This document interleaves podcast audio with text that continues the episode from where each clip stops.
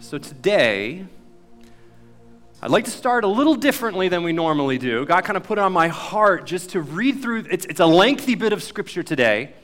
We're in the book of Galatians. We're going to read the second half of chapter 3, but I just want to I want to read these words over you just unbroken without any commentary. I'll comment on it later, but I believe as scripture says the word of God does not return to him empty or void, but as it goes out it accomplishes God's purposes with it. So, um, I just believe deep in my heart if we can continue this attitude of prayer and worship, uh, hear these words even as, as, as in the context of the words, a letter that Paul wrote to churches that he knew. As a pastor, he was writing this to his congregations in Galatia. So hear these words. I'm going to ask Haley to go ahead and play a little bit more music underneath these, but hear these words as, as a letter of love from someone who cares deeply about you. If you were his church, church in Galatia. So Paul wrote this, chapter 3, verse 15 to 29. He said, Brothers and sisters, let me give you an example from everyday life no one can get rid of an official agreement between people. No one can add to it. it. It, can't be changed after it's been made. It's the same with God's covenant agreement. These promises, this promise, the promises were given to Abraham they were also given to his seed. Now, scripture does not say, and to seeds, that means many people. It says, and to your seed. That means one person. And that one person is Christ.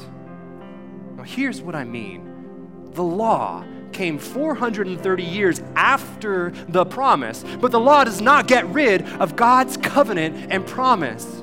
The covenant had already been made by God, so the law does not do away with the promise.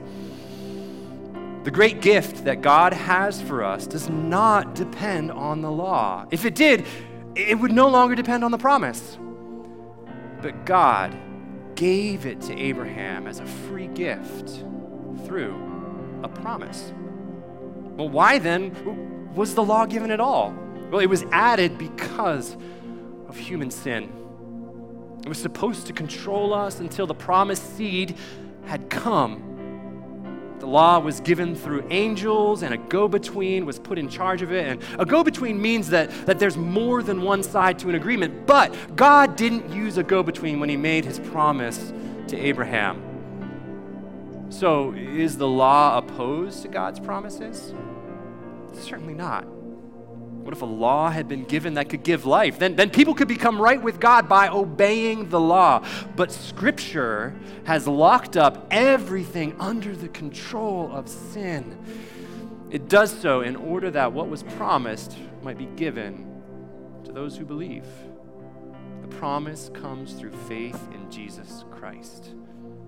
Now, before faith in Christ came, we were guarded by the law. We were locked up until this faith was made known. So the law was put in charge of us until Christ came. He came so that we might be made right with God by believing in Christ. But now faith in Christ has come. So the law is no longer in charge of us. So in Christ Jesus, you are all children of God by believing in Christ. This is because all of you who were baptized into Christ have put on Christ. You have put him on as if he were your clothes. There's no Jew or Gentile, there's no slave or free person, there's no male or female, and that's because you are all one in Christ Jesus. You who belong to Christ are Abraham's seed so you will receive what God has promised. May God add his blessing to the reading and the hearing of his word. Amen.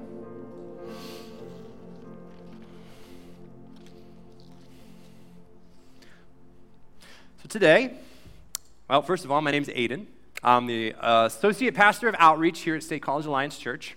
We're going to continue and jump back into the scripture in a minute, but I had a couple of updates that I wanted to give you all today.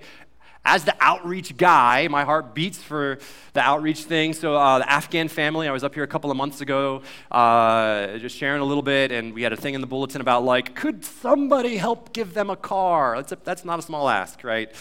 And a lot of people said, yeah, I've got a car, but it don't work. like, they don't want this one. Uh, but uh, again, with lots of help of Mary Ellen. Thank you, Mary Ellen. Uh, we were able to get a car that was donated completely free of charge. Uh, so the family now has it. They've had it for a couple of weeks, and uh, just seeing the you know the grace that's in that and giving something that's maybe completely undeserved, and just seeing just the initiative then that uh, Pardis, the, the husband, and just he's going out and getting new jobs. He's actually starting a new job. Actually started on Saturday. Like that, this car has given an opportunity.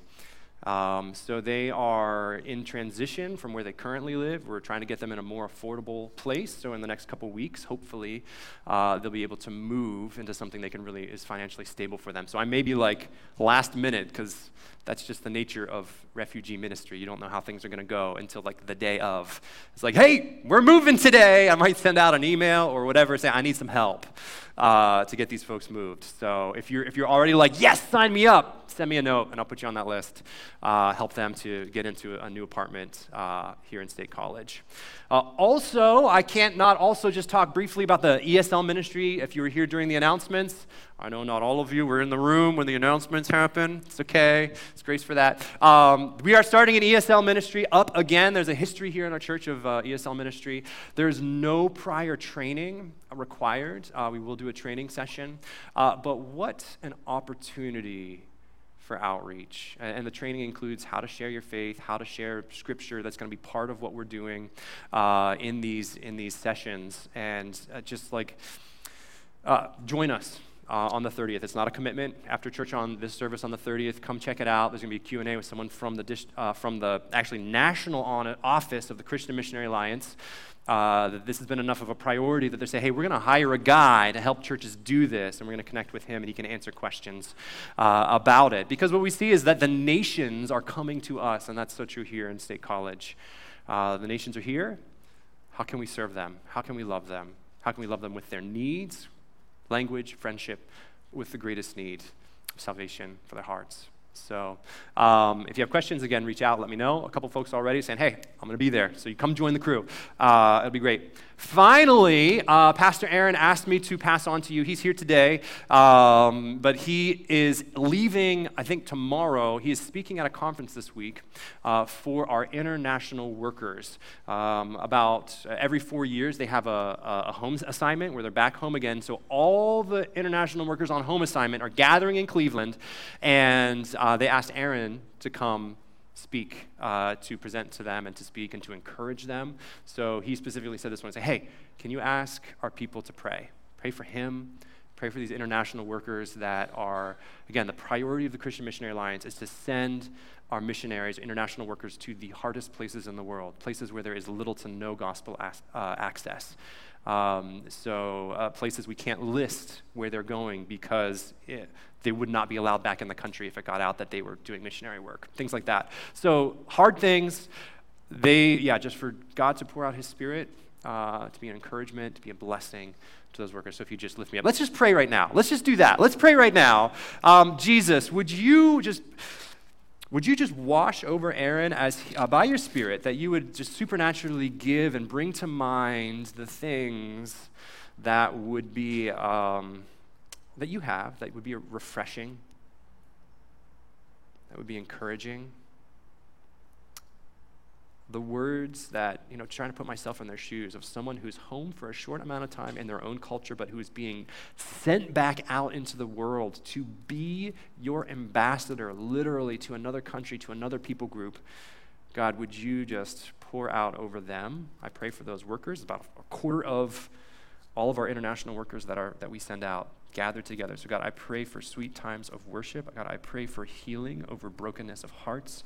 Um, God, I pray that you would uh, just move mightily as they go back to their uh, adopted countries, just to share the love of Christ with those all around them.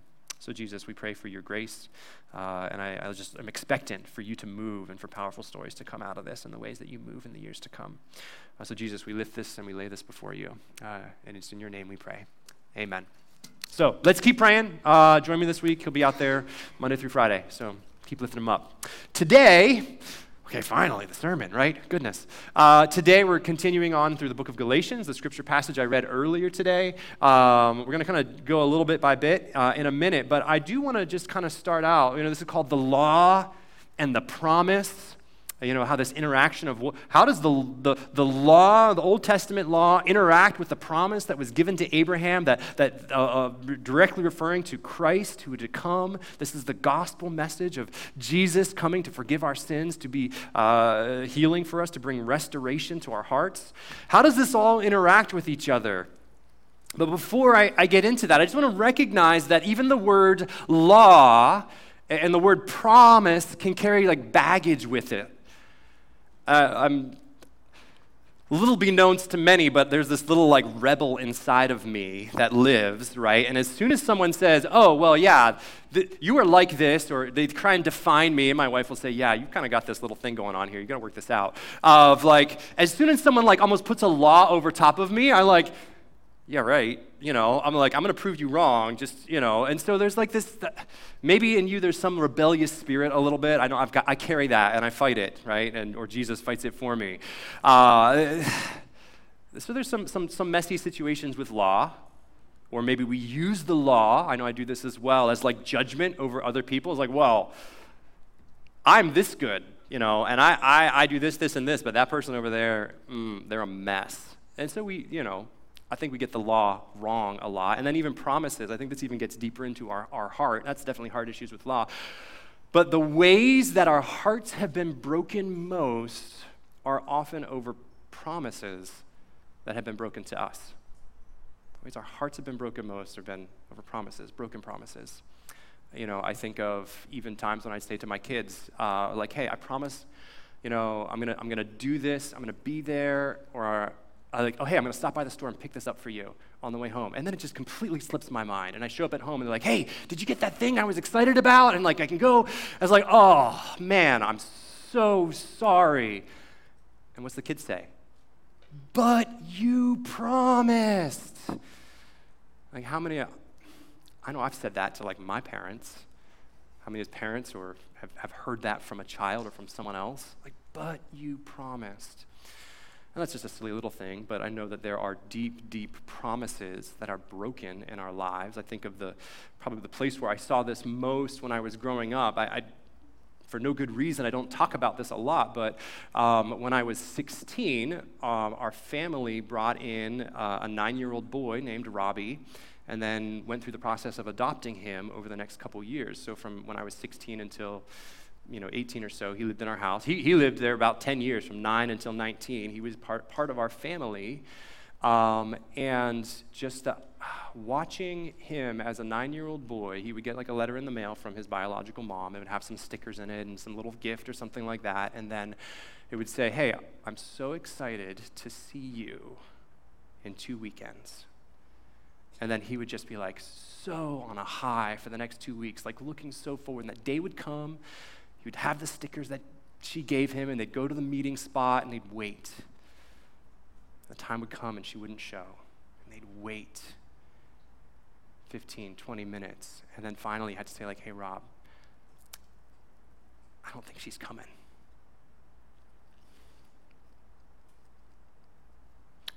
Just the way that, like, impacted his heart and the response that he had to that of just like ripping up the stickers ripping up the letter eh, it's just this i inside of him this rebellion that would come out over the next i don't know how long of just like like words would come out of his mouth like don't tell me eh, eh, don't tell me what to do or you can't tell me what to do. He's like you're not my mom you're not my dad putting up dividing walls between our family trying to care for him. And Rob, if you ever hear this, like right now, we're, we're like, I haven't talked to him in years. There's a break between us. If you ever hear this, like, I hope, Rob, that I, I honor the memories and bring healing for you. But there's this rebellion that would, that would come out of that. You know, like putting up these dividing walls between anyone who's trying to draw a close connection to him. And then it would kind of change into, at some point, into like, he would say things like, well, yeah, well, she doesn't love me. And he'd say that to us, like, you guys don't love me. You're just doing this because you have to. You don't love me. And what is that? That's his view, his perception of how others are viewing him. Shame, right? This deep, deep shame that he was walking through. Why? Because at the base of it, like, what did he think? He believed in those moments. What I, I he would say this as well. He says, "I'm just a bad kid." What is that? It's just this broken identity that he carried with him from broken promises. So I, I I pray that just in sharing this, that you know God's word will speak to that. If, if that relates to any of you, or if there is any shame or brokenness or any of that, that that for anyone who's gathered here, that there is hope. That's what the gospel is all about. There's hope. So we'll get there. We'll get there. But that idea of dividing walls and rebellion, shame, or broken identity, like who we are, that we're just bad or not good in some way. I also wonder, as I read this, when we talk about law and promise, is like, okay, well, obviously there's, there's this kind of dichotomy of like, even earlier in this, in the scripture, it says, are you depending on the law or are you depending on the promise? And so that's the other question I want to ask us today is like, am I, are we, or are you, would you consider yourself a person of the law? The idea that we have to like work our own way towards God. Like, okay, that's definitely a theology that a lot of us might carry, even subconsciously, that, like, I- have got to be good enough or God's not going to love me. I hear the words, some, some people say, like, yeah, I'd never walk through a church because, you know, as soon as I walk through the door, God's going to strike me down. I'm just way too bad. Well, that's a, like, you've got to earn your way to God kind of law mentality versus the promise, which says this is a free gift that was just given. You don't have to do anything about it. This is my question Are we a people of the law? By works, earning our place, expecting others to live up to our standard? Or are we a people of the promise who are accepted by God and then are able to therefore extend grace to others? And I really wonder if, uh, I know my heart, I, I, right, I slide towards law, right? I slide that way of just like, ah. Oh and I, and I wonder if it's really about being in control, fighting, kicking, and screaming when things feel out of control. I feel like the law is a standard I can just come back to and say, okay, here's the checkbox, this, this, or this, you don't measure up. Or for me, I just don't measure up, so I'm just out. So Paul is writing this letter to people who are sliding towards what's comfortable the law the Jewish people, they knew the law, and they're like, hey, this is what it takes to be a Jew. Let's, it must be the same. Like, this is what's comfortable. People who are grasping onto what they can control. Legalism. So, one last thing before we jump back into the scripture is that there's all kinds of terminology that, that Paul uses in this, and to kind of help us get in our mindset what he's talking about, because he uses words like covenant and promise and gift and law. Like, what are, we, what are we even talking about when we use these words? And I almost kind of think of it as we use the picture of like those Russian stacking dolls, that there's one inside of another, inside of another. And so, you know, he first talks about the covenant that was to Abraham, that was given in Genesis 12, verses 1 through 3. It says, like, they, through you and through, and even says, through your seed later in Genesis you will be a blessing to all nations. So there's this idea of this covenant, this agreement that God is making. That's the most outer doll, all right? The covenant. Well, within the covenant is a promise. And those are those words I just said. The promise is that you will be a blessing to all nations. There's this, this promised blessing that will come. So, covenant, inside covenant, holds a gift. Inside, oh, sorry, covenant, inside covenant holds promise. Inside the promise, then, is the actual gift itself. So I think of it this way like if I were to say to my kid, okay, hey, uh, my, my son, who's here, Quinn, I promise on Saturday I am going to give you five bucks. He says, Yeah, all right, for no reason at all. Like it's just a promise, it's just a free gift given to you. So I have made this agreement with him, that's the covenant. And then inside that covenant, like the, the wrapper of it, I have, I've said, okay, here's my promise to you. My promise is to give you five bucks later on. And then when I actually give it to him, that's the gift. So there's this interrelation between all of those parts. And then finally, the last part is the law. When he's talking about the law, he's talking about all the Old Testament law. There's like 630 some laws, but I also think more specifically, he's talking about the covenantal law, the sacrificial system of sacrifices that they would have in order for the temple to be purified, in order for the tabernacle even to be purified, for the priest to come. That, I, that question of how do we enter into the presence of a holy God? Well, the law, the covenantal law, was set up to show people okay, well, you do these sacrifices, then it cleanses the temple, it cleanses from sin, as if sin was like this dirtiness that was sticking. Kind of can resonate to that. Sin was this dirtiness that was sticking to everything the temple, the people, and it needs to be washed clean through blood of sacrifice. Things like washed by the blood of the lamb. It sounds really weird, but that's, that's literally like the blood was what cleansed, that a life was given in order that someone else could be purified. That idea is this law. What is, what is being done away with here? The law. So, with all of that kind of in mind, part one of this scripture is really about what I see as the promise of God versus the law. All right, which one? If it's, if it's like a duking it out, which one's going to win here? We got the promise in one ring over here, and then another side of the ring, we've got the law. And then they're going to duke it out and see who comes out on top. They don't really box or anything like that. But that's kind of like what he's saying. What's, what's in between here? So he's giving you this example. Are you depending in, on the law or the promise? What's going to win out here? And this is what Paul says. I'm going to read through some of this again. He says, No one can get rid of an official agreement between people. And I think we can kind of agree to that. Like you make a, you know, you, a contract. If two companies are going to work together, or if you as a homeowner or as a something, you're going to have a contractor come in and do work on your house, you have an agreement that you set up. You say, I'll pay you this much money to do this much work. And he says, Look, no one can add to it. You can't come back to that contract and say, Oh, yeah, I want this, this, and this. What is he going to say? Hmm, it's going to cost a little more money. We got to change the terms of the contract. We said, Well, no, you can't add to it, right? It can't be changed after it's been made. And Paul's saying it's the same with God's covenant agreement, this promise, this covenant, that, that outer thing that he made with, the, with Abraham. He says, The promises were given to Abraham they were also given to his seed. Scripture doesn't say to his seeds, not meaning many people. He's saying to your seed. So he's saying that this seed that is to come in the future, he's saying that this is Christ. This is the gift that's to come. So you can't change it later, right? This, this promise that God made from the beginning. It's not required anything of us, like the law requires works. The promise is just a gift. We can't change it. What does he also say about it? Who's winning out here? The promise is winning out. Can't change the promise. He says, well, verse 17, here's what I mean. The law came 430 years after the promise. The promise was first. You can't change it later with the law. The law came later. So the law does not get rid of God's covenant and promise. The covenant had already been made by God. So the law does not do away with the promise. And, helping to think through this, like, what is this all about? Well, I think of the, like, probably the most significant, influential, like, covenant or promise that I have made in my life. It's to my wife, right?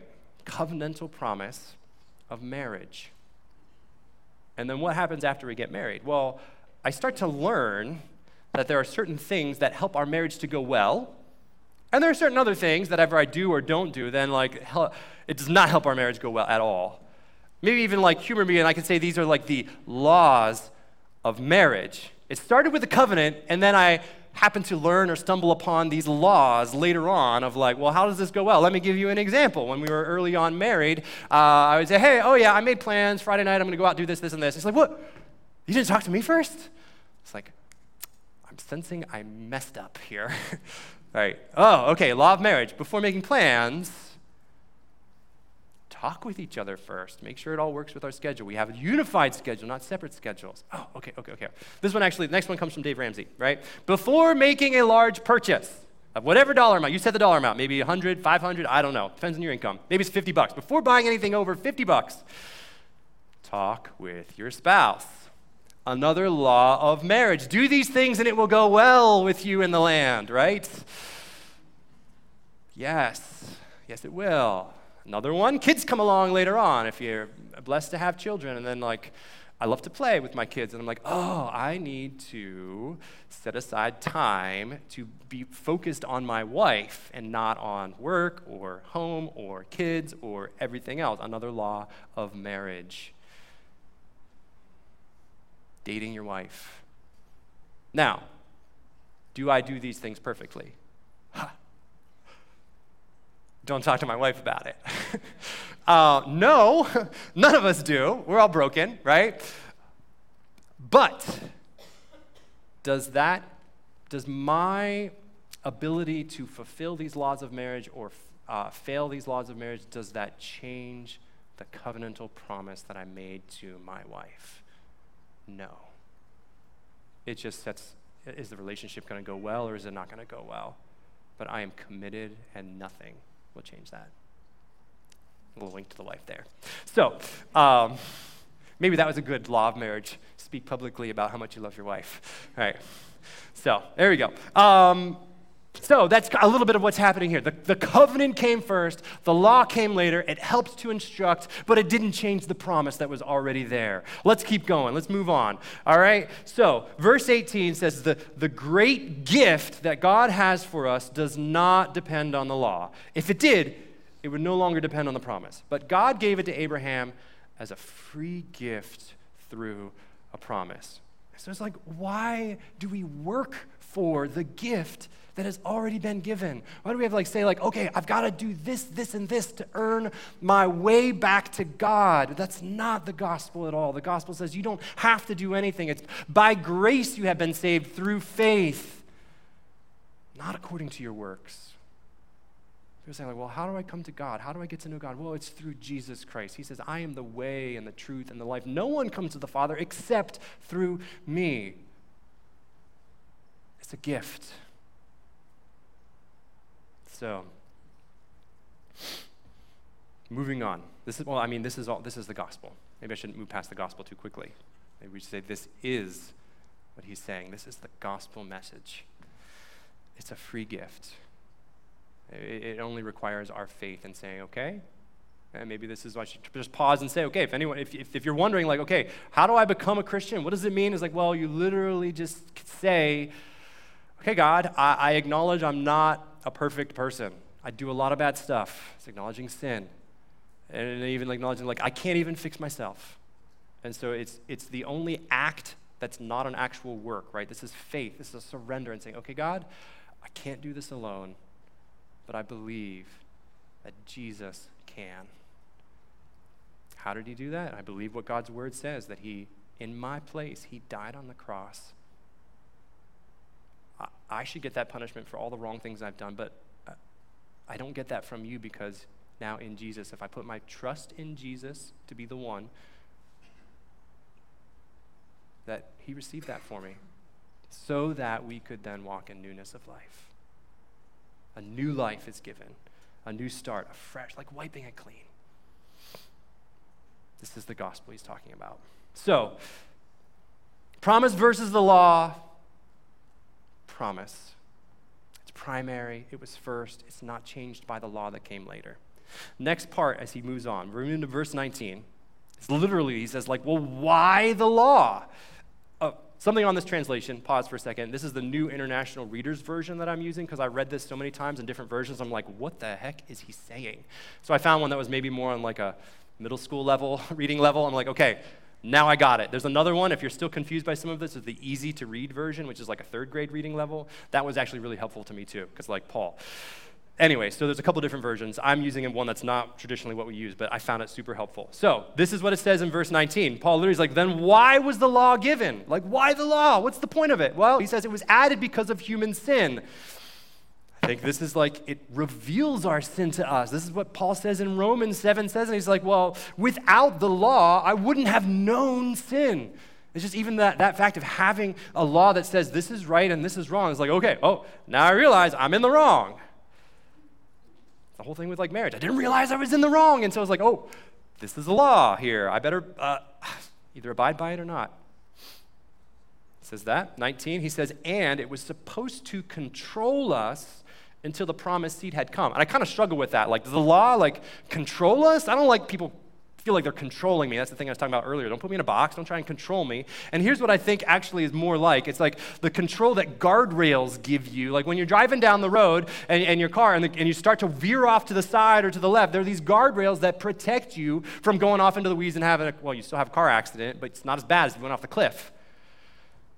This is what the law does to control us and keeping us, again, in the way that leads to life. So, why the law? Well, it helps, shows us our sin, our brokenness. It shows us a, a way that, that, the best way of life to control us, not going off the rails. And the third part here, he says this uh, in verse 20. He says, The law was given through angels and a go between. In your Bible, it might say a mediator was put in charge of it. It's like when the, when the law was given, it was given to Moses, and Moses was the original mediator between God and man. And how many times, maybe a couple times, that God was like, okay, Moses, I'm done. I'm killing all the Israelites. I've had it up to here. I'm done with them. And who was there to stand in the gap between the people who were broken and sinful and God who was righteous? And Moses said, no, no, no, no, no. Just wait. Don't, don't, don't kill everyone as much as Moses was frustrated with the people of God. So he was this mediator. And so the law points to our need for someone to stand in and fill that place that Moses had for the Israelites. That the law could be in that place of showing right and wrong. Well, who is in there now? That's Christ, Jesus. So the law started to point towards our need for Christ, which is the next thing that it says, that it, that it points to the promise. Um, I'll jump down to verse 20. It says, So is the, the law opposed to God's promise? Certainly not. What if a law had been given that could give life? Well, obviously, the law does not give life. It says, Then people could become right by God by obeying the law. But Scripture has locked up everything under the control of sin, everything like all people. The law, here's this perfect standard of living for the, for the Jewish people, the Israelite nation, is like none of them could do it perfectly. So they're locked up under this. But he says it does so, it locked everything up under sin. It does that in order that what was promised in the beginning might be given to those who believe. So it, why did it do that? So it might show us our need that we can't we can't earn our way to God. We need the gift. We're going to let go of our trying and just say, okay, I give up. I surrender. That's part of my story of just saying, okay, God, I surrender. I give up trying to do everything right because I can't. Receive that free gift, which is Jesus, the seed. So, this is why the law shows us sin, reveals our sin, or re- realizes we can't fulfill it, this is what Paul wrote, and Aaron, Pastor Aaron mentioned this last week. He said, Wretched man that I am, who will save me from this body of death?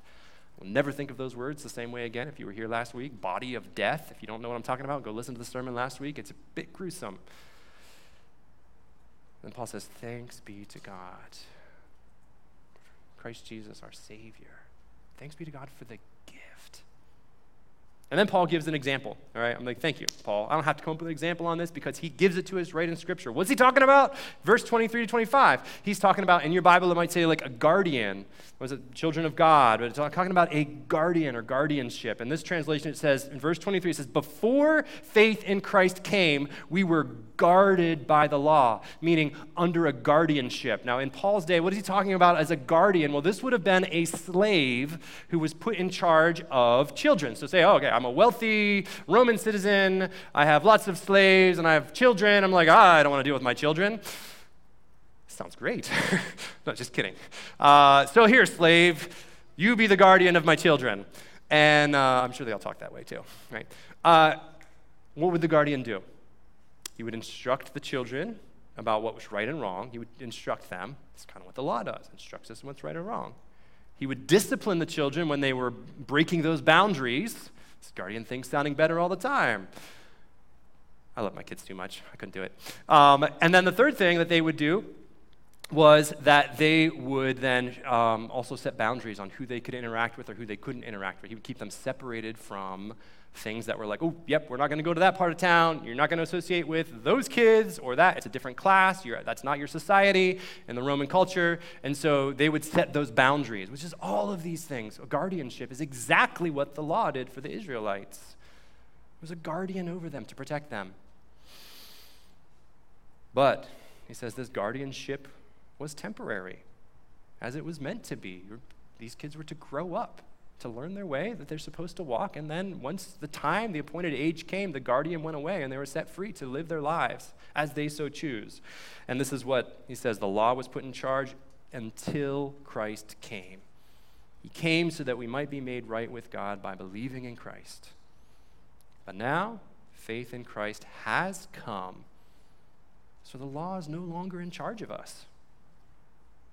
What did I just say? The law is no longer in charge of us? Woo, we're free, right? Hold on.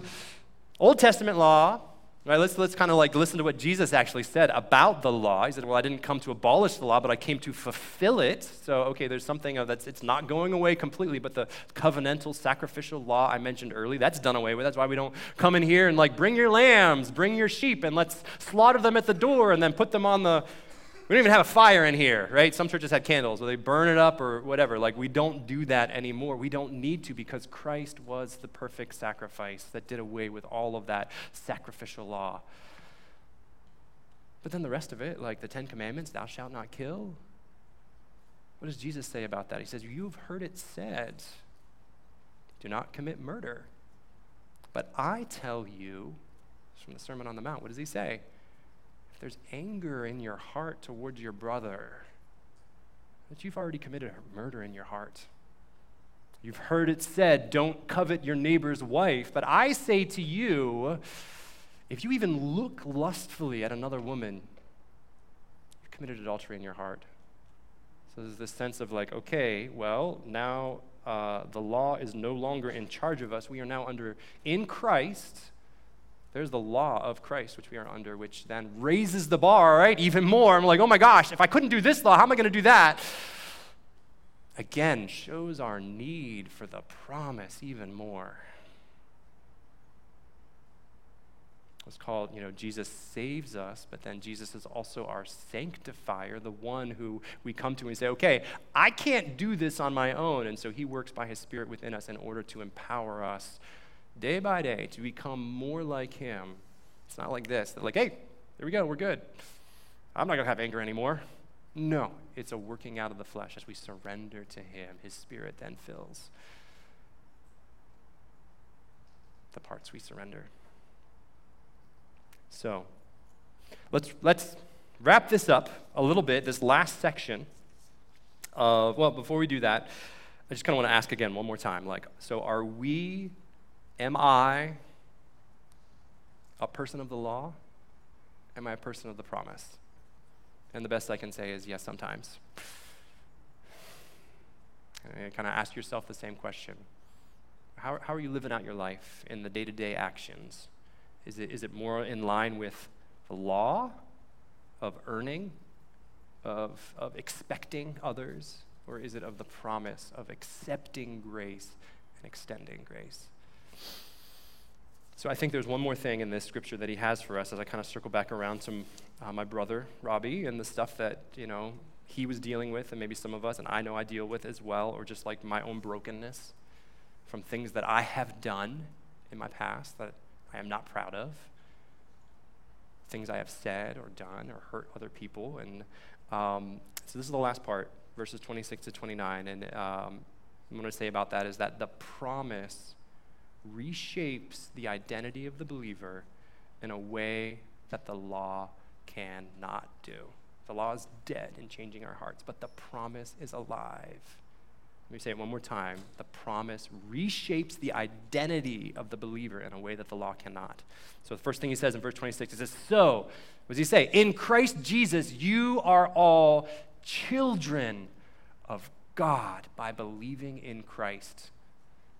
What is he healing here? What's happening when he says we're now children? This kind of comes, feels like it comes out of the blue. It was after this guardianship thing. So, well, okay, we're leaving the guardianship of the law away. Now, what's next? Well, we are adopted into the family. We are now children. And I think what this is, is it's healing the broken identity that we carry. We can now view God, like, what's the view we have of ourselves? Is it that view of, like, I'm no good? Or do we trust God and His view of us? And He says, No, you're my child whom I love. learning to know God as like that Abba, daddy, father who loves in perfect ways that maybe our earthly father was unable to do. So, being a child of God, healing our identity, that's broken. What's the next thing he says? He says, This is because all of you who were baptized into Christ have put on Christ. You have put him on as if he were your clothes. Okay, now I'm starting to think, like, what is he talking about here? Putting on Christ as clothing. That sounds kind of strange. But then I think back to the Garden of Eden at the beginning of the Bible in Genesis, where uh, Adam and Eve sinned before God. And what did he do before he, they were separated from God? Like the last loving act of God in that moment sacrificed an animal and he clothed them with clothing. And what was he doing? He was covering their shame. They saw that they were naked and they were ashamed, and so God covered their shame. And so I believe, I strongly, wholeheartedly believe that there is healing for our shame in Christ. And how is that? Is by being covered in Christ. So that shame was all about the perspective that we have that of what others view us, and now like, okay, the other is God, and how does He view me? He views me as if I am His own Son. I am completely covered in Christ. So He looks at me. He doesn't see my brokenness. He sees Jesus, and there is no shame in that. Again, does this take time and walking out? It's not like instantly shame is gone. But as we as the prayers like Jesus or God, show me how you see me. It's a prayer to heal the shame that we might carry from the past.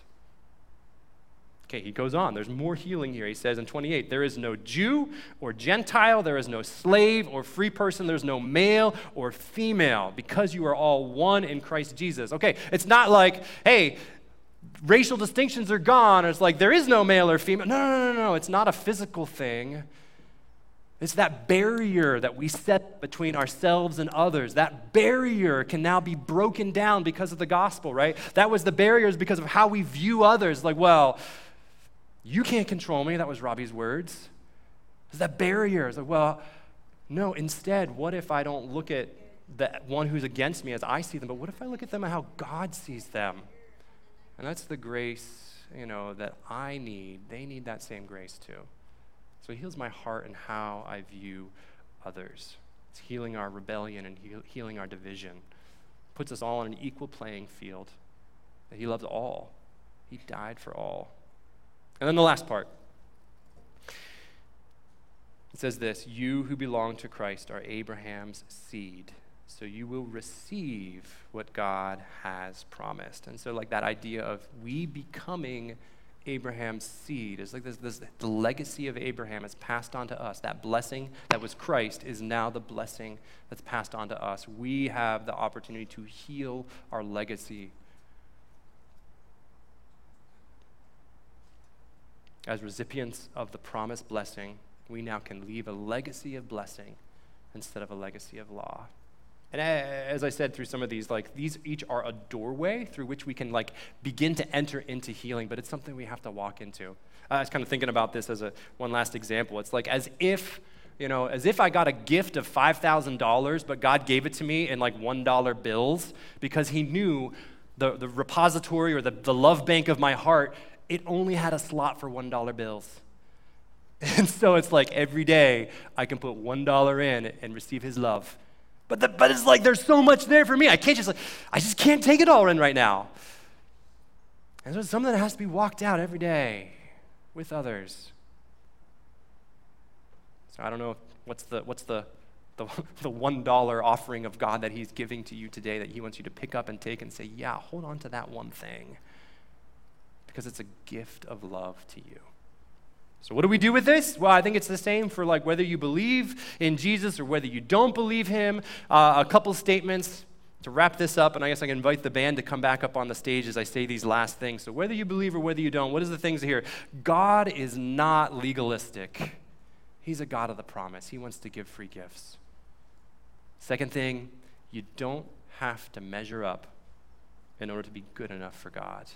That's law. Third thing, it doesn't matter who you are or where you're from. The promise of Jesus is for you. And the last thing is just like, try it out. Like, what are the voices in your head?